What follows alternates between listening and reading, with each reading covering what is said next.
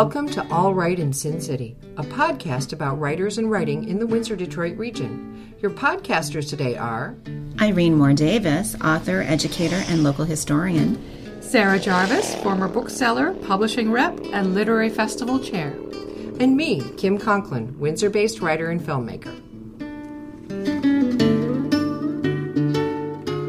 Our featured guests this week are Elaine Weeks and Chris Edwards. Elaine has a BA in English from the University of Windsor, plus 2 years of postgraduate studies in visual arts. She's a community leader with over 30 years' experience in advertising, public relations, event planning, publishing, writing, editing, photography, conservation, and heritage preservation. She's written a novel called Time Trespasser and is working on a sequel. Chris Edwards holds a Master of Arts in Communication Studies degree from the University of Windsor and has been an instructor at the University of Windsor, St. Clair College, and Elder College. He's a publisher, photographer, digital design guru, educator, and world traveler. Chris has a long career in marketing and advertising and has managed numerous traditional and new media projects. Together with Walkerville Publishing, they have produced several best-selling books on Windsor and this region's rich visual heritage. Their latest book together is Brewed in Windsor, A Tasty History. Welcome, Elaine and Chris. Thank you so much. Hello. Elaine, let's start with you. What is your founding writing experience? How did you get started in writing? Do we have to go back to kindergarten, or what are you thinking? You can go back as far as you like.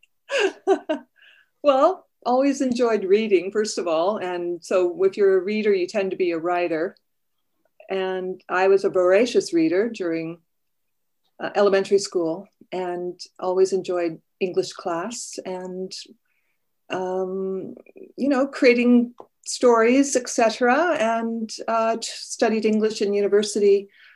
In terms of actually writing a book, we did mostly publications, periodicals, prior to attempting an actual book. And people might know or remember us for the Walkerville Times, which celebrated when Walkerville's past and present, which started in 1999. We did 61 issues of that. So, it was just a segue into doing local history books for me and Chris after that point. But I do enjoy writing fiction as well.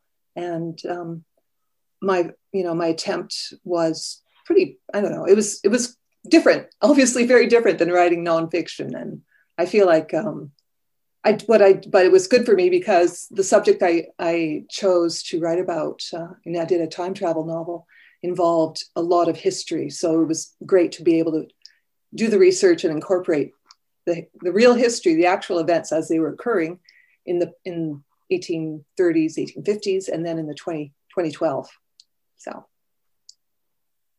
And Chris, how did you find yourself in this publishing niche? I think if we get my fingers right, see, where is it? Come on, over here. That's like, see this guy up here? That is an original Apple Mac. When I graduated from the university, I had published my thesis we were one of the first students to use computers to publish a thesis in 1985. And it was very painful. And then I saw the Mac and I thought, wow, that's a really great way to publish. And we bought our Mac and we got into what was called desktop publishing right away. We were like one of the first companies in the world to do that. And we've been in digital publishing in one form or another ever since. And we struggled through all of the trials and tribulations of publishing using computers. And one thing just led to another. It wasn't very well planned because when I graduated, I had no idea we were going to go into the publishing business. That was not the plan. And we've been doing that now for, how many years is that? 35 years. It's incredible because we're only 49, correct? So what was your first book? The first book that we published or that I ever published? Let's answer both ways. What was the first book that you published, and what was the first book that you published together as Walkerville Publishing? I think the first book we did was the Best of the Times magazine. So we took all our articles from, I guess at that point it was about 5 years worth of writing on local history, and we produced a best of the stories from the Times magazine, Walkerville Times. And that was the first book that we had done for ourselves. But before that, the first book that we were ever commissioned to do was when we had a company in Windsor in 1980. I'm going to struggle with the dates, but around 88. Okay. And Dr. Ron Ianni was the president of the university, and he tasked us with publishing a book on paralegal. Paralegals were just becoming legal, I guess. Can you say that? The paralegal industry was becoming official, and they wanted to put a book together on it. And Ron asked me to do a book, and we had to figure out how to do it because there really wasn't a manual at that time on how to produce books using these primitive Macs up here. I guess it's over here, and using software called PageMaker and putting a book together. So that was really the first inkling that we had that we might get into book publishing. Let's talk a little bit about how you work together. Do you each have a specialty when you produce books together? Who takes care of what? Elaine, you want to start with that one? Well, we do a lot of common tasks, I guess. We're both good at research and writing and editing, etc. Chris is generally the one he does all the design and layout, and I tell him I don't like that or move that, and then he, it's always a bit of an interesting teamwork process in that regard. And it's just the names of the books I kind of come from me most of the time, but then sometimes we'll come up with the name together or we fine tune it together. And the ideas for the books too stem from both of us. One of us might have an idea. There was a book we did way back after our first book. It was called Windsor Then, a pictorial essay of Windsor, Ontario's glorious past. And that was essentially a catalog of images that Chris had put together because people were contacting us to get copies of local historic pictures blown up so they could hang them in their offices, etc. And then I said, well, you got this little catalog, that might make a cool book. So he thought about it, and it just morphed into a book from we have the original one, it's only about that big, and it became, an 8x8 book. And it's still available through Amazon, actually. It's quite funny to think about that because we don't have any print versions yet. But so that kind of thing is that's a kind of a cool example of how one of us will do something and then the other one will look at it and think, hey, there's another possibility or another direction we can go with that. Chris, do you have anything to add to that?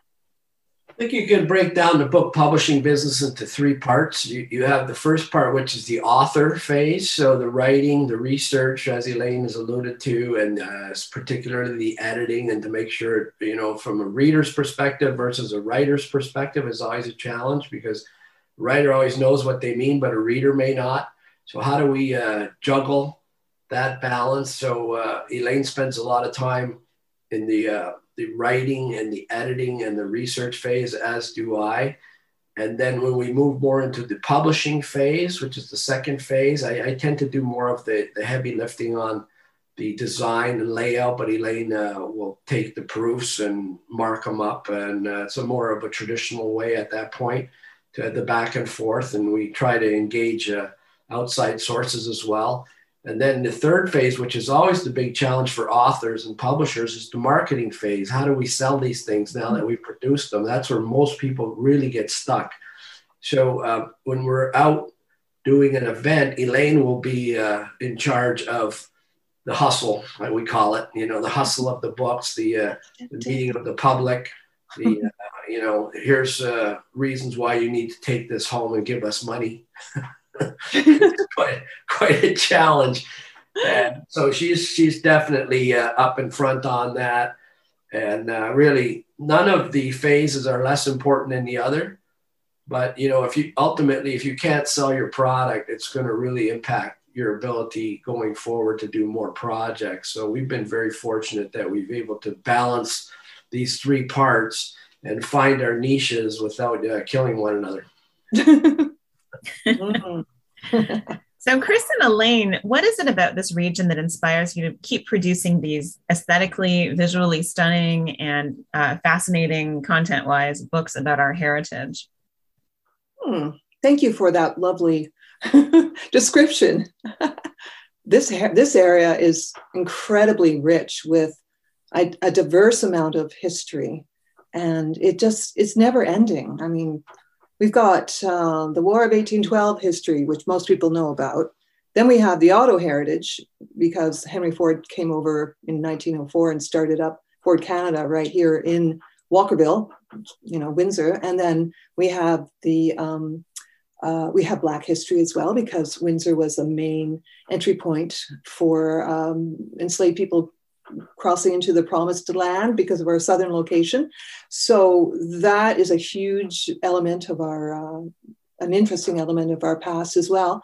And then we have the very fact that we're on a border with the US has created a lot of interesting, unique types of history that you wouldn't necessarily find in other parts of Canada, perhaps. But we can go to not only to another state, but another country just by crossing a 1 mile river. And that in itself is quite remarkable. Plus we're south of the US here, which is crazy to think about.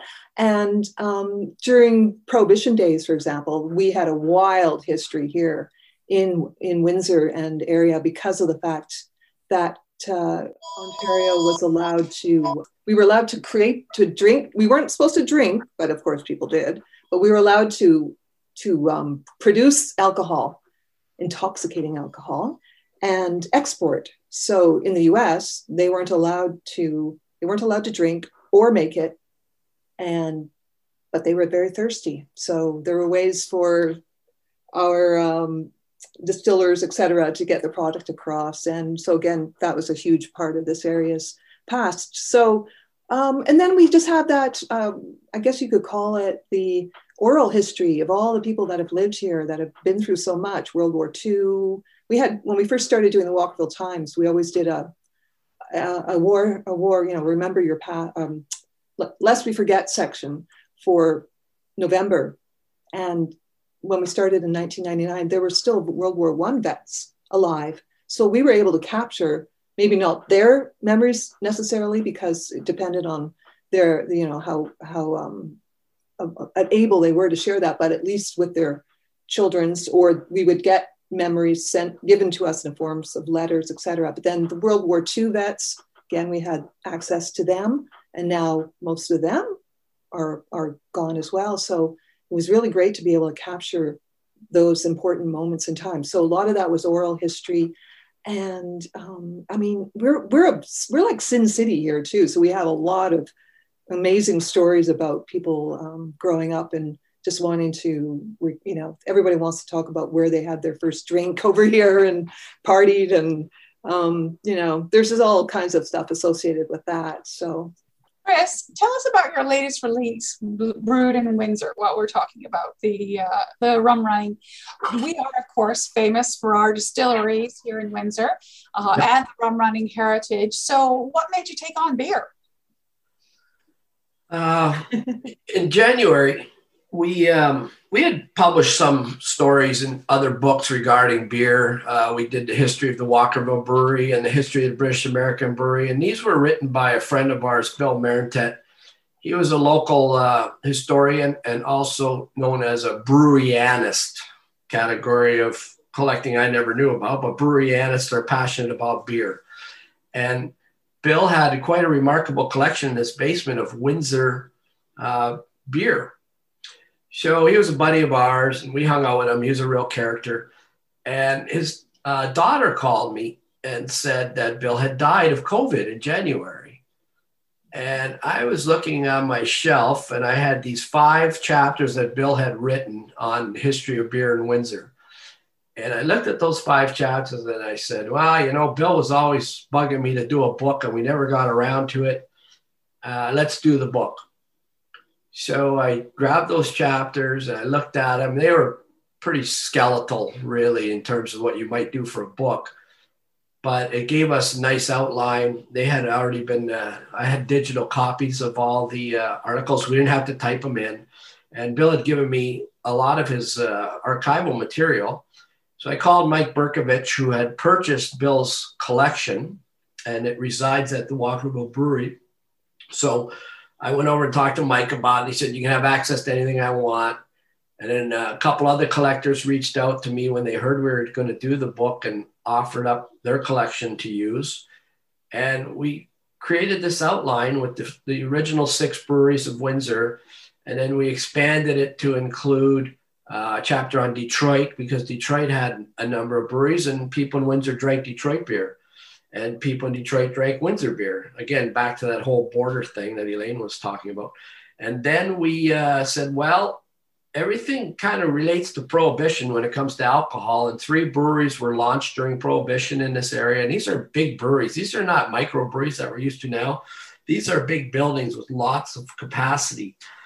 And so we did a thing on Prohibition, and the archives have become really accessible now. Even during COVID, we were able to use, through the Windsor Public Library, we were able to gain access to the Windsor Star archives and the Border City Star archives, and the there was several other papers before that, and that's all digital now. And not only are they just digital, they're high resolution, so you can actually grab advertising and photos. And, you know, because we've been using computers so long, we're able to digitally edit the photos and make them look pretty sharp.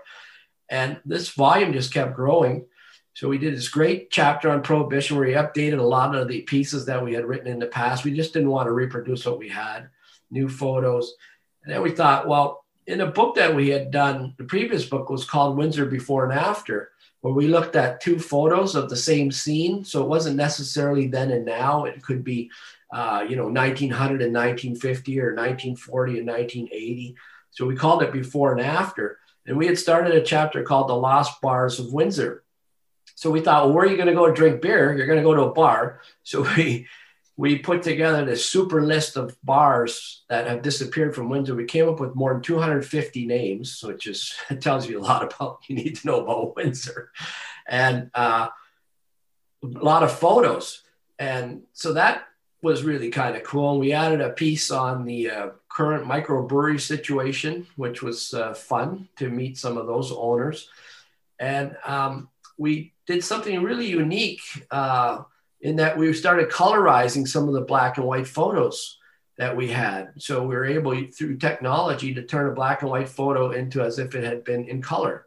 So you could imagine what that time would look like. And that was a lot of fun. So we kept innovating and kept pushing the needle forward. And we ended up with this beautiful volume, a 160-page book on beer, prohibition, and bars. So that was sort of the quick genesis of how we developed Brewed in Windsor. And from start to finish, we started the book in January, and we were pretty much done by July because we had a lot of COVID time. In the midst of the pandemic, we were really not going anywhere. So, you know, it didn't seem too bad to spend 12 hours working on a book when you're locked down. I think it might have taken longer, but it was just very focused.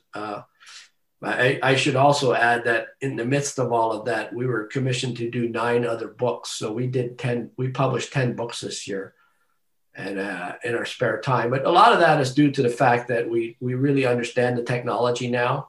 We know how to use it. We've got a process for publishing where we're always moving forward. We don't get stuck too often in the middle of the process and have to go backwards. So when we work with an author on their book, we really push it forward so that we can meet their deadlines without having to lose our minds over, you know, working all night. We don't like doing things like that. So that it was a very good year for us in that sense.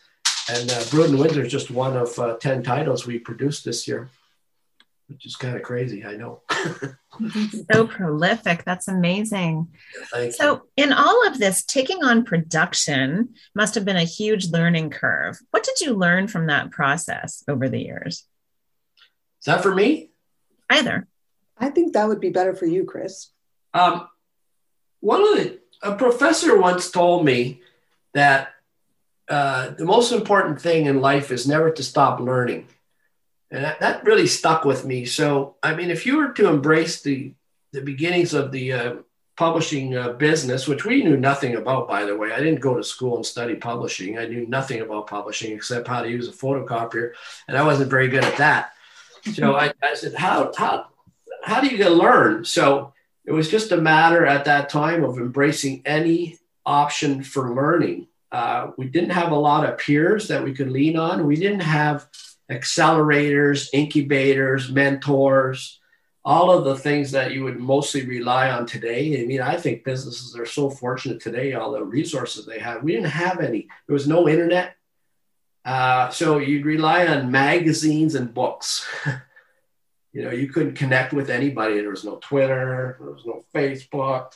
So we just relied on that. And we found this circle of people who were like us, were trying to learn.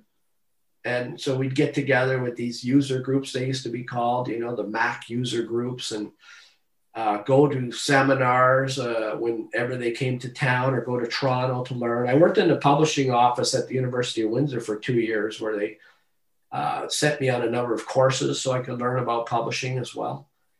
And I started going to conferences and just trying to develop a network and never stop learning. I mean, you know, when you think about how Adobe was nowhere what they are today, and Photoshop wasn't even around when we started. I mean, you know, and I'm really dating myself, but it was just continuous learning. But the nice part about publishing now is that we don't really have to learn anymore because it's a mature technology, the digital publishing.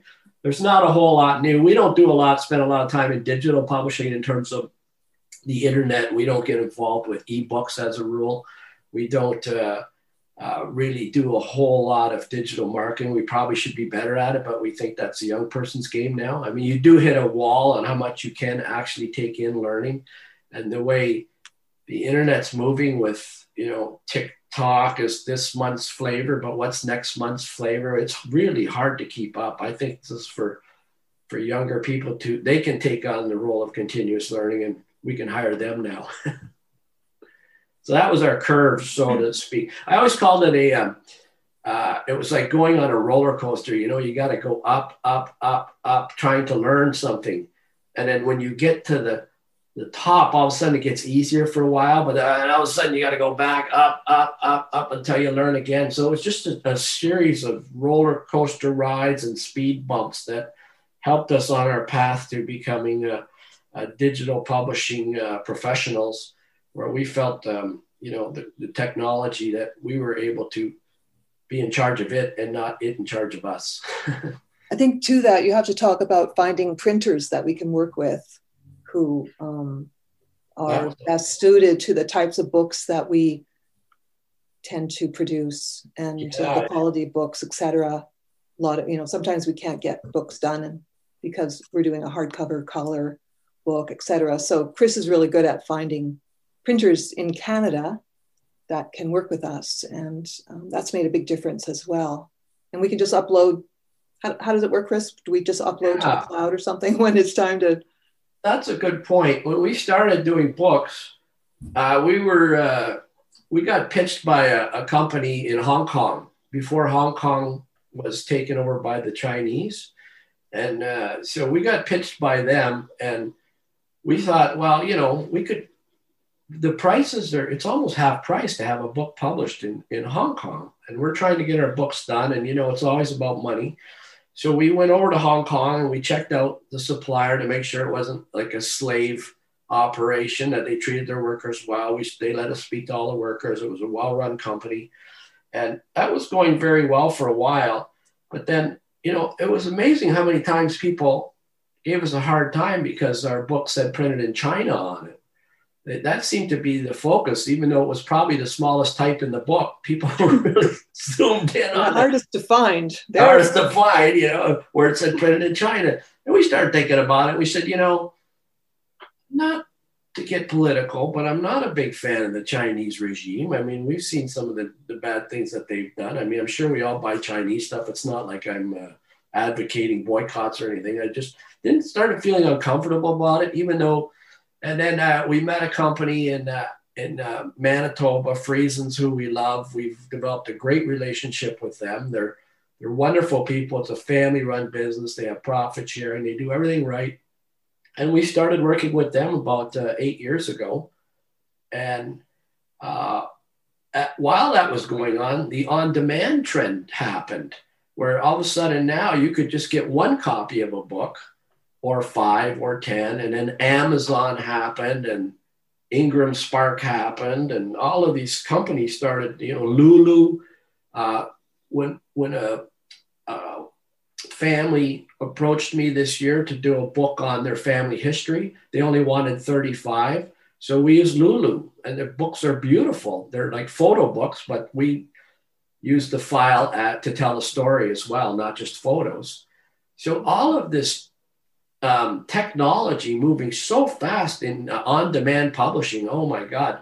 And we use Amazon sometimes just to do a proof of a book, because you can get a book, one copy, and there's nothing better than having your book in your hand as opposed to having 1,000 that you printed and catch that typo or catch that layout that you don't like. So now you get a book as a proof for $20.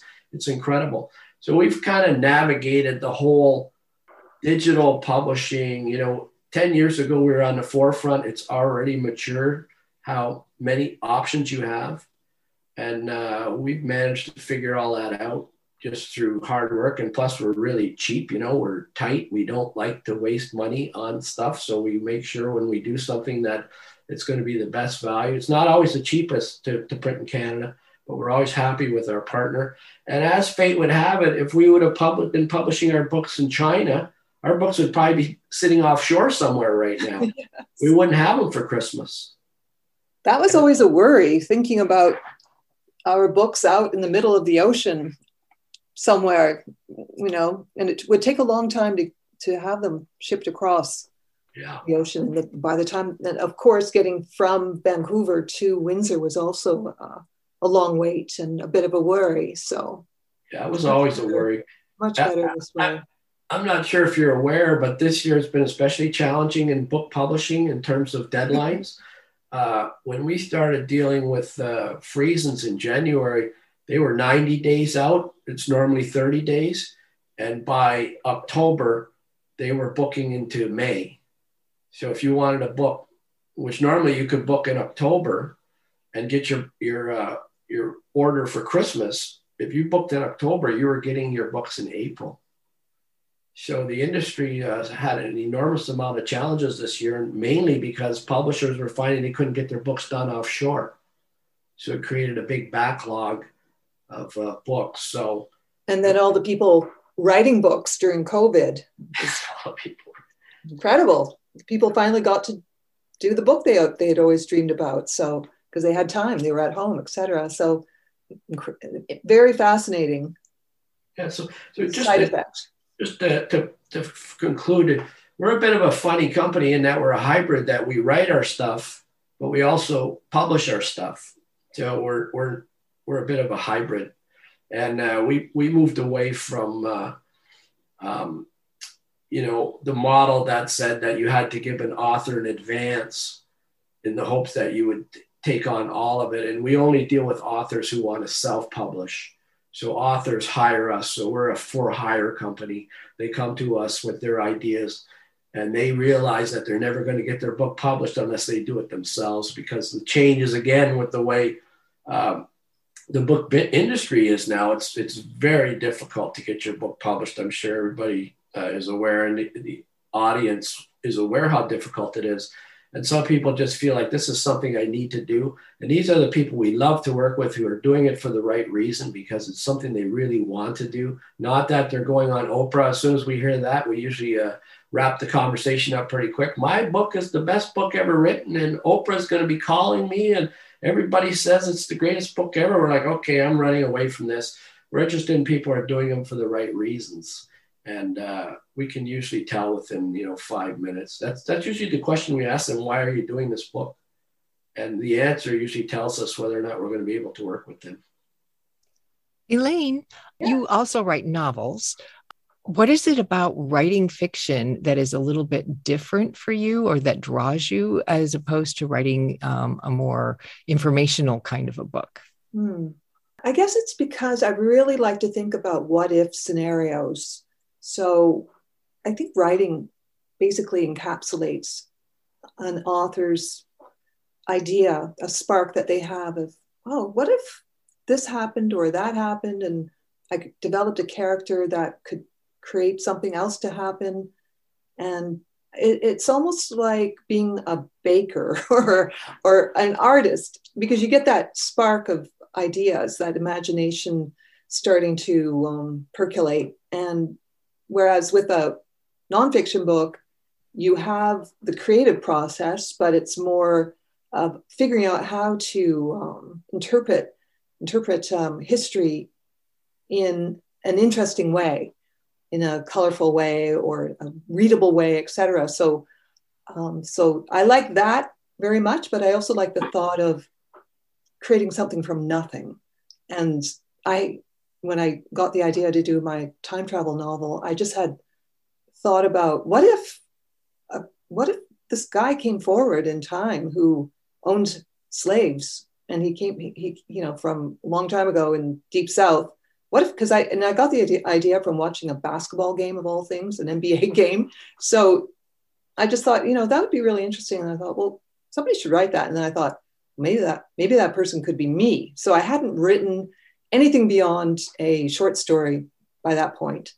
And it was, we were starting to do we like to travel in the winter time and avoid Canada's cold winters. And so that coincided with our very first, we call them vanishing acts, where we vanish from here, we reappear somewhere else, and then we come back.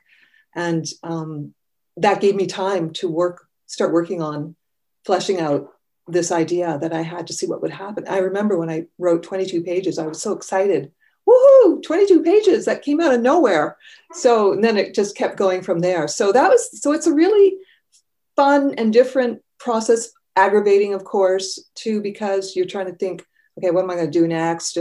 But with that first novel, it was easier for me in some ways because I could incorporate history. I could research. Well, I thought, okay, what was going on in 1837 in Memphis? And then I was able to include that and wrap that into the type of environment that my main character was living in, and especially in his circles, where he was a very well-to-do plantation owner. And, I wanted to know, so it was just really, really fun. Whereas the sequel to that is more coming out of just fantasy and trying to figure out what am I going to do? Because my people were wondering, well, where does he go? He go at the end of the first book. So I'm thinking, oh yeah, where does he go? I kind of had an idea, but I thought, okay, well, maybe I can go further with this. But this one's harder. Plus we haven't been able to go away. We've been doing all these other books, et cetera. So haven't had a chance to really sit down and focus on it. And I just don't feel like it because we do so many other books, and I'd rather do different things in my off time than sit down at the computer again. So it's been a bit more of a challenge. So I've written about 140 pages, but I've left it since the beginning of this year. Haven't touched it at all, but I think about it. So does that answer your question? Good. Very well, thank you. Okay. Thank you. What projects are you working on now? Have you been you have been really productive during this lockdown. So what's exciting you about what's coming up next? We're into the third mode at the moment, which is marketing and selling. It's Christmas, and we don't really have any projects on at the moment. We spend a lot of our energy in November, December selling. There's been a lot of activity, on our website and a lot of orders. And we don't have the advantage this time of having a, we're uncomfortable about having a formal book launch for our latest book. We wanted to have it at the brewery, but they're uncomfortable about having crowds and everybody's still a bit nervous, and the news gets worse. It doesn't get better. And so we decided to have a book launch at an event, which is going to be post this interview. And we just tied it to another event so that we didn't have to do all the organizing. It just seems to be a bit much right now. So that's a bit of a challenge for us. And we are actually at a point in our career where we are thinking of just backing off of publishing now. We've done a lot of, we just did the math on it. We've done 9 books ourselves. We've, Elaine's done her novel, which I worked on with her to publish it. And we have partnered with 17 other people to do local history books. So that's a total of 26 books on local history, not just specifically on local history. So that's a lot of books. That's a nice legacy, a pretty good archive. And we're just, you know, like everybody, we're not sure the next step. Where should we go from here? We have pondered the idea of going into video production, doing videos. That would be fun. We had a book project that we were halfway through in the history of the Detroit River and all the stories that come out of that. That's going to be, again, another massive undertaking. And then with COVID, we were unable to go to Detroit to do the research. So we backed off of that one. And we're not sure if we're going to take that one back on again. So I would say right now it's transition. Let's see what the universe offers up. And we'll, you know, we're getting to that funny age, you know, where a lot of our friends are all retired and we're not. So looking forward to whatever chapter comes next, and all the best with the sales of your latest book for sure. Oh, thank you so much. That's Thank you. You don't have to like beer to love this book. That's my slogan for this book. So 100 helps.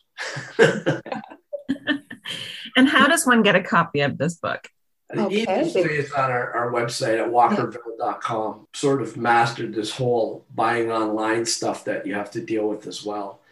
That was a real interesting challenge at the beginning as well, is how do you sell books online? But it really now it's pretty fluid. They can go online. That's a good pun too. It's fluid. You can purchase online, or we also sell them out of our home-based business in Walkerville.